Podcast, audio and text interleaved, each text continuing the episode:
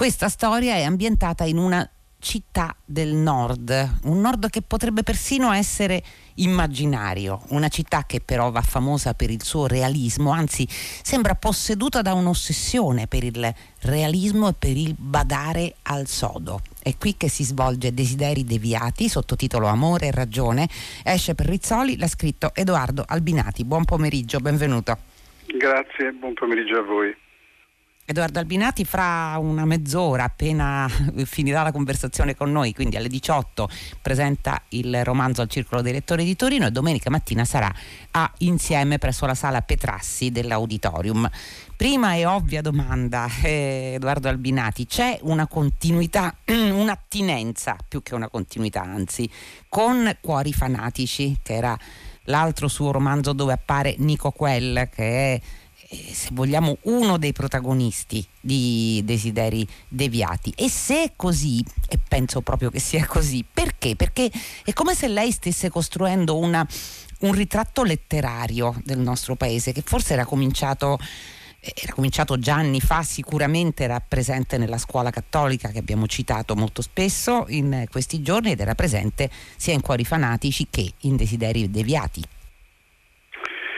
Bene, ehm, forse sì, ecco, forse ha ragione lei e forse anche ha ragione mm, Cristina Taglietti che qualche giorno fa sul Corriere della Sera ha parlato di autobiografia della nazione. Io francamente non, mm. non ci avevo pensato, è molto, è molto bello, anche se non così non accade così spesso che leggendo un articolo uno capisce che cosa, che cosa, sta facendo, che cosa ha fatto.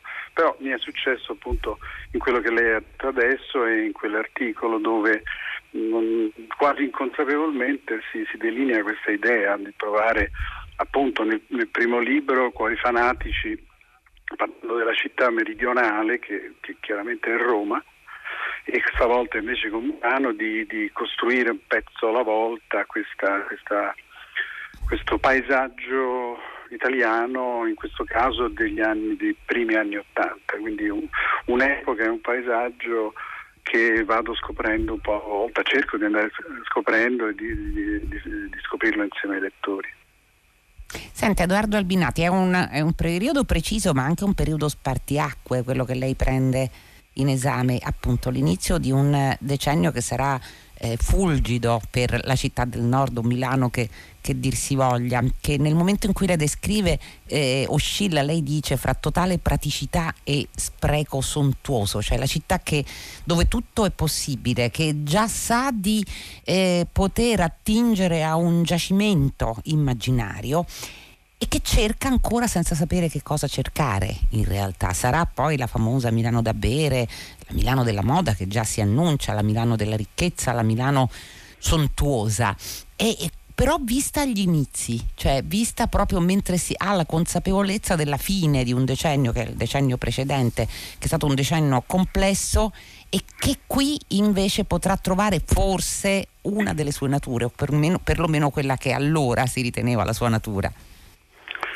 Ma una, una, buona chance per uno scrittore è mm, lavorare su, uno, su, un'epoca di transizione perché questo evita o dovrebbe evitare i cliché, le caricature, i luoghi comuni perché siamo in un momento in cui per usare una citazione molto elevata, come diceva Hölderlin, eh, gli antichi dei sono fuggiti e ancora non sono i venienti, quindi diciamo è un, è un periodo di, di, passaggio e durante i periodi di passaggio non è ancora chiaro, i personaggi di questo libro non hanno ancora chiaro che cosa, che cosa accadrà. Eh, a, me, a, me, piace sostare, cioè mi piace, è un brutto verbo, mi piace, mi interessa, mi interessa provare a a raccontare questi momenti di incertezza. Eh, certo, con il senno di poi sappiamo quello che, che quella città è diventata ed è appunto però straordinario che questo sia accaduto in una città che fino a quel punto era una città diciamo minerale, ehm, rocciosa, basata sull'idea del, del, lavoro, della fatica, che poi da un tratto si trasforma nel giro di, di pochi anni nella città invece del, del, del virtuale, del sogno, dell'illusione, della moda, della pubblicità. Cioè quello che poi in realtà in parte era sempre stata, ma come se quel realismo appunto di fondo eh, eh, manifestasse la sua natura di mito. Per me mm. Milano è una città mitologica e devo dire che proprio di recente ho ritrovato eh, l'origine di una cosa che ho scritto nel prologo, sia questo libro che il precedente hanno un prologo sulla città in cui si, sì. svol- in cui si svolge la storia e in questo prologo si, si, arriva, si, si parla di uno scrittore, ehm, cito, mi cito a memoria, da, da, dai, dai baffi acuminati e provinciali e questo scrittore era Tommaso Landolfi e Tommaso Landolfi è l'autore di un, di un meraviglioso e divertentissimo racconto che si intitola Milano non esiste dove mm. un viaggiatore arriva nel cuore della notte nella stazione assiro-babilonese, come la definiva Gadda, di, di Milano e, e, ha la sensazione di, di entrare in un mondo irreale. Ecco, in un certo senso questa è un po' la natura di questo libro, cioè cercare di andare il più possibile a fondo nella realtà e al tempo stesso trovarvi in fondo a questa realtà questa, questa, questa natura illusoria, questa natura appunto di, di sogno, di smania, di, di, di desiderio. Di, di, smania, di desiderio anche appunto ancora non, non, indirizzato probabilmente, quindi colto nel suo sorgere. Senta, eh, forse non a caso allora l'ambientazione privilegiata di questo romanzo nel mondo dell'editoria. È un mondo che lei dice, ma insomma è qualcosa che ne, ne abbiamo parlato oggi proprio con gli editori, cioè della eh, delle fatiche, delle speranze anche del mondo editoriale, però eh, come lei sintetizza con l'efficacia del, dello scrittore, il mondo è l'anello di congiunzione fra la cultura e l'industria. Ha, ha dell'industria il risentimento, eh, gli intrighi, le alleanze, persino le infamie, non ha però delle altre industrie i soldi e quindi è un mondo molto più complicato. Beh, in realtà gli intrighi ci sono pure nel mondo della cultura, anzi... Sì, sì, no, io dicevo, quelli li ha, eh, eh, sono, sono, i soldi ah, che non ha. Non ho capito bene, sì, infatti sono intrighi senza soldi, è interessante, sì, mm, è proprio così, cioè c'è una lotta come potrebbe esserci tra grandi multinazionali mm, per qualcosa che in realtà è sfuggente, cioè appunto la cultura stessa, l'arte, la bellezza, che si mescolano e si, si intrecciano insieme alla, al, cosa che io trovo giustissima e proprio per questo il mondo dell'editoria è così interessante alle istanze diciamo così commerciali, cioè i libri sono poi degli oggetti, dei prodotti, ecco, sono anche dei prodotti, ma al tempo stesso sono anche opere del, dell'ingegno e della, e, del, e dello spirito, dell'anima. No? E quindi uno nell'editoria trova entrambe, entrambi i mondi compresenti l'ho, sempre, l'ho sempre pensata questa caratteristica diciamo anfibia, ambigua, per cui si può essere spietati ehm, ricercatori del successo o al contrario idealisti ricercatori della gloria. Allora, il, eh, ci sono ovviamente molti personaggi, ce ne sono alcuni su cui lei si sofferma di più, eh, c'è l'editore evidentemente Tito Livio Minaudo, ora non facciamo il gioco del chi potrebbe essere chi, sì, è semplicemente è questo editore eh, non elegante ma minimale se possiamo usarlo ante litteram, cioè quello che sceglie non soltanto nel modo in cui si presenta ma anche nel modo in cui sceglie, che so, le copertine dei libri, sceglie sempre la meno originale, quella che verrebbe scartata quanto già vista o proprio brutta, invece più la copertina è banale più è giusta per per il libro che sceglie. C'è un, invece un personaggio eh, che, che, sembra essere un villain, ma un villain poi alla fine non è che è il coboldo, che è ovviamente un uomo chiave della casa editrice. E poi c'è appunto quel, eh, Nico Quell, che è un personaggio eh, senza qualità, è dichiarata evidentemente l'attinenza perché davvero il fascino di Nico Quell è che potrebbe fare tutto a grande grande intelligenza, grande intuizioni, ma sembra predestinato al non ottenere. Perché? Eh, mi emoziono un po' a parlare di questi personaggi, devo dire la verità, perché sono legato a ciascuno di loro che sono così, sono così diversi, un po' coccolati, un po' cullati dentro la mia immaginazione. Naturalmente ci sono delle figure reali che possono aver fornito lo spunto, quindi se qualcuno si divertirà a identificare in uno di questi di questi personaggi di finzione, poi un precedente de, reale nel mondo dell'editoria lo, lo, può fare. Io qualcosa in mente ce l'ho, naturalmente poi cosa succede? Che uno mescola, reinventa, trasfigura e poi di, diventano altro.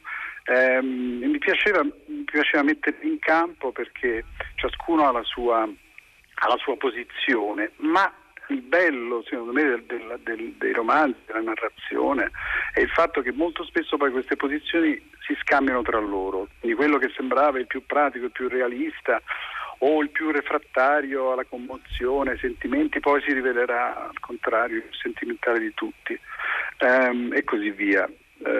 Io sono particolarmente legato ovviamente al protagonista che è già apparso nel video precedente, Nico Quel, che devo dire con un po' forse di fanatismo o arroganza viene definito nel risvolto di copertina il ragazzo senza qualità con un riferimento ehm, imbarazzante con, con Musil, però in effetti è quel tipo di personaggio lì, cioè il ragazzo dotato, il giovane brillante di talento, intelligente, bello anche e così via, che però ancora non ha trovato il, dire, il, l'indirizzo della, della, sua esistenza e quindi sparge questo, questa polverina d'oro intorno a sé creando amore, invidia, risentimento e tutte le cose che succedono quando si ha a che fare con un giovane talentuoso. E dall'altra parte, come suo simmetrico, il coboldo, questo erudito, io penso che ogni casa editrice abbia avuto o tuttora abbia un coboldo, cioè quel consulente che ha letto tutti i libri del mondo, che vive in una specie di mondo astratto che non è mai stato toccato da, da, apparentemente da altri problemi fuorché quelli appunto letterari, culturali che però nel corso del libro diciamo gliene succede, gliene succede di tutto. Eh sì, piaceva, insomma, però... In... Mi, mi, è Prego. così che funziona, scusi, è così che funziona nella vita, mi sembra. Le cose più interessanti sono quelle che non ci aspettiamo e che ci vengono da persone che non avremmo mai detto che avrebbero fatto quello che fanno. Se invece uno è no, cattivo, anche... appunto, e basta, lo rimane fino alla fine, o è buono, lo rimane fino alla fine, Beh, insomma, può diventare un po' monotona la faccenda, sia nei libri che nella vita. Ecco, e nei libri soprattutto direi in questo caso. Senta, però il Coboldo è interessante, così come è interessante eh, diciamo, il suo romanzo procede molto per scene, per quadri.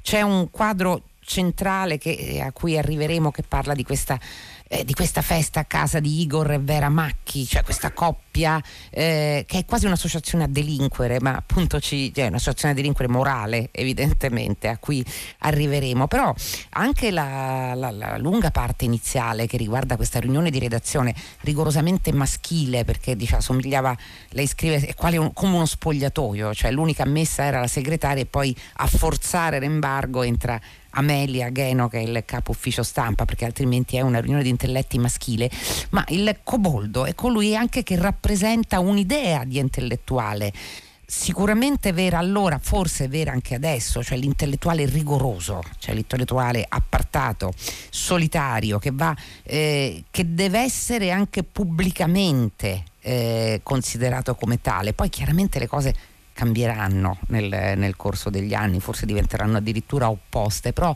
eh, Coboldo rappresenta anche un'icona, un'idea stessa della cultura. Era, era, non so se lo sia tuttora, insomma, però per un certo periodo, almeno a livello anche giornalistico, insomma, questi termini, rigore, intellettuale appartato e così via, contrassegnavano sì, una modalità, un tipo, un tipo umano e anche un modello. Ehm, io mi sono un po' divertito a, smont- a, smont- a montare, smontare e rimontare da capo questo, questo, questo, modello. L'ho incontrato nella mia vita, io stesso per certi versi, sia pure in modo molto contraddittorio, posso, potrei dire di essere per alcuni versi rigoroso, appartato e compagnia bella, come anche potrei dire il contrario. Il, il, mondo, della cultura è molto strano, è molto singolare, eh, viene sommerso dai luoghi comuni. Um, a me piace rappresentare delle persone, uomini, donne di, di varia età, di varia estrazione, però certamente un luogo come la casa editrice eh, è il luogo ideale per farli incontrare, esattamente come diceva lei, questa festa che è, diciamo, anche qui, lo dico con un po' di supponenza, dovrebbe essere l'equivalente di, come scena di quei balli ottocenteschi che ci sono in Guerra e Pace o in altri romanzi, cioè l'occasione in cui si fanno incontrare tutti con tutti. Ecco. Eh, sono, sì. sono forse espedienti, ma ho pensato che cosa potrebbe esserci di più, di più, mm, di più vivido e eh, permettermi di, di, riunirli quasi tutti i miei personaggi mentre ballano, bevono, conversano, chiacchierano, che era una caratteristica che anche, c'era anche in fanatici, cioè i, i dialoghi, delle, mm, quella conversazione che, che, serpeggia, che va serpentina, che cambia continuamente argomento, per cui si passa da, dall'economia alla politica, all'amore, al sesso, al denaro e si ricomincia da capo, eh, quasi senza soluzione di continuità. Sì, e, e però è anche diciamo, l'altra faccia della concezione stessa dell'intellettuale. Se c'è quella che somiglia eh, ha una veglia d'armi diciamo, del coboldo, per cui insomma il rigore, eh, una serietà quasi monastica, diciamo, e c'è quella appunto festaiola dei macchi. Lei dice bene, ovviamente, avendola scritta lei, Edoardo Albinati, quella scena, quella lunghissima scena a casa de, di Igor e Vera Macchi, eh, che sono una coppia appunto di antica data, senza figli, che si spalleggia eh, nel creare questa situazione. è, è come un'unica grande conversazione, un'unica frase ininterrotta dove però non si arriva mai ad sviscerare nessun argomento e qui si muovono quasi come, come fantasmi eh, i personaggi, come fantasmi protagonisti anche tutti i vari personaggi, è il momento in cui si incontrano, è il momento in cui però forse molti di loro avvertono non dico la futilità, però l'impossibilità di, di essere presenti fino in fondo in questa situazione, sembra.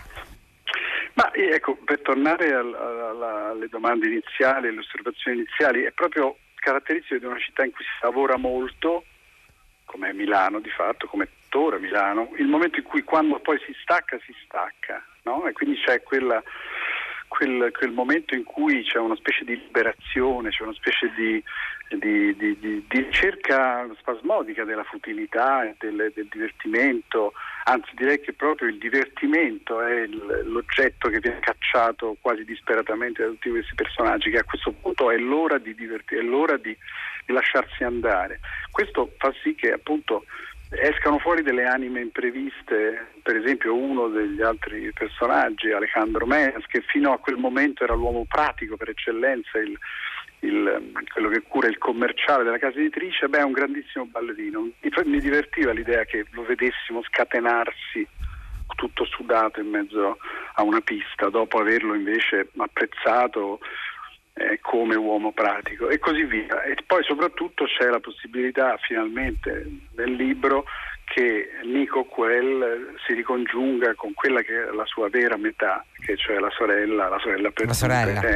Eh, quello la volevo, però la volevo mettere quella, quell'incontro in mezzo a questa specie di bailam, cioè non poteva essere non poteva essere isolato, doveva avvenire con questa colonna sonora del, delle, delle musiche dell'epoca con, con, tutti questi ballerini scatenati e con tutti che stanno provando in qualche misura a rimorchiare qualcun altro. Per rimorchiare intendo dire su un piano erotico o sul piano eh, invece di affari o di altro. Tutti stanno cercando di agganciare qualcun altro.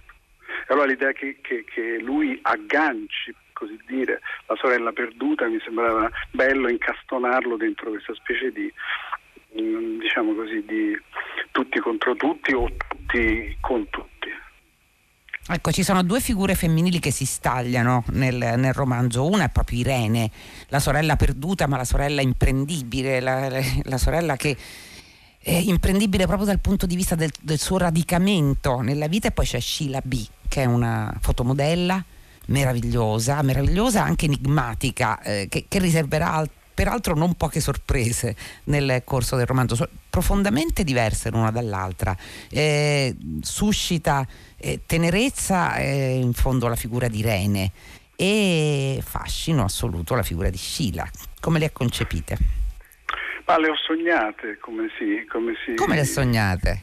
Sì, le ho sognate, sono, sono delle, delle, delle, proiezioni, sono del desiderio stesso, del, del, sono, sono donne molto affascinanti, molto intelligenti, molto misteriose, tutte e due, anche se così diverse. Poi mi piaceva l'idea di avere una modella intellettuale, molto intellettuale, molto, molto diciamo incredibilmente profonda e insondabile e la sorella Irene è, è, è, è Nico, è Nico donna, è, la cosa, una cosa formidabile di avere una sorella, di averla avuta o di sognarla, è il fatto che è la persona a te più simile essendo poi al tempo stesso la persona più diversa, poi è entrambe le cose, quindi si rispecchiano l'uno nell'altra e si ritrovano e, e questo è, per me è stato molto commovente scriverlo. Spero c'è un altro passaggio, per chi, per chi lo, lo è, c'è, c'è, c'è, un altro passaggio commovente, ovviamente non sveliamo troppo, quando uno dei personaggi eh, scopre che in fondo i libri che sono stati un sistema difensivo per lui, una specie di muraglia che forse la cosa più importante ancora più dei libri è l'amore.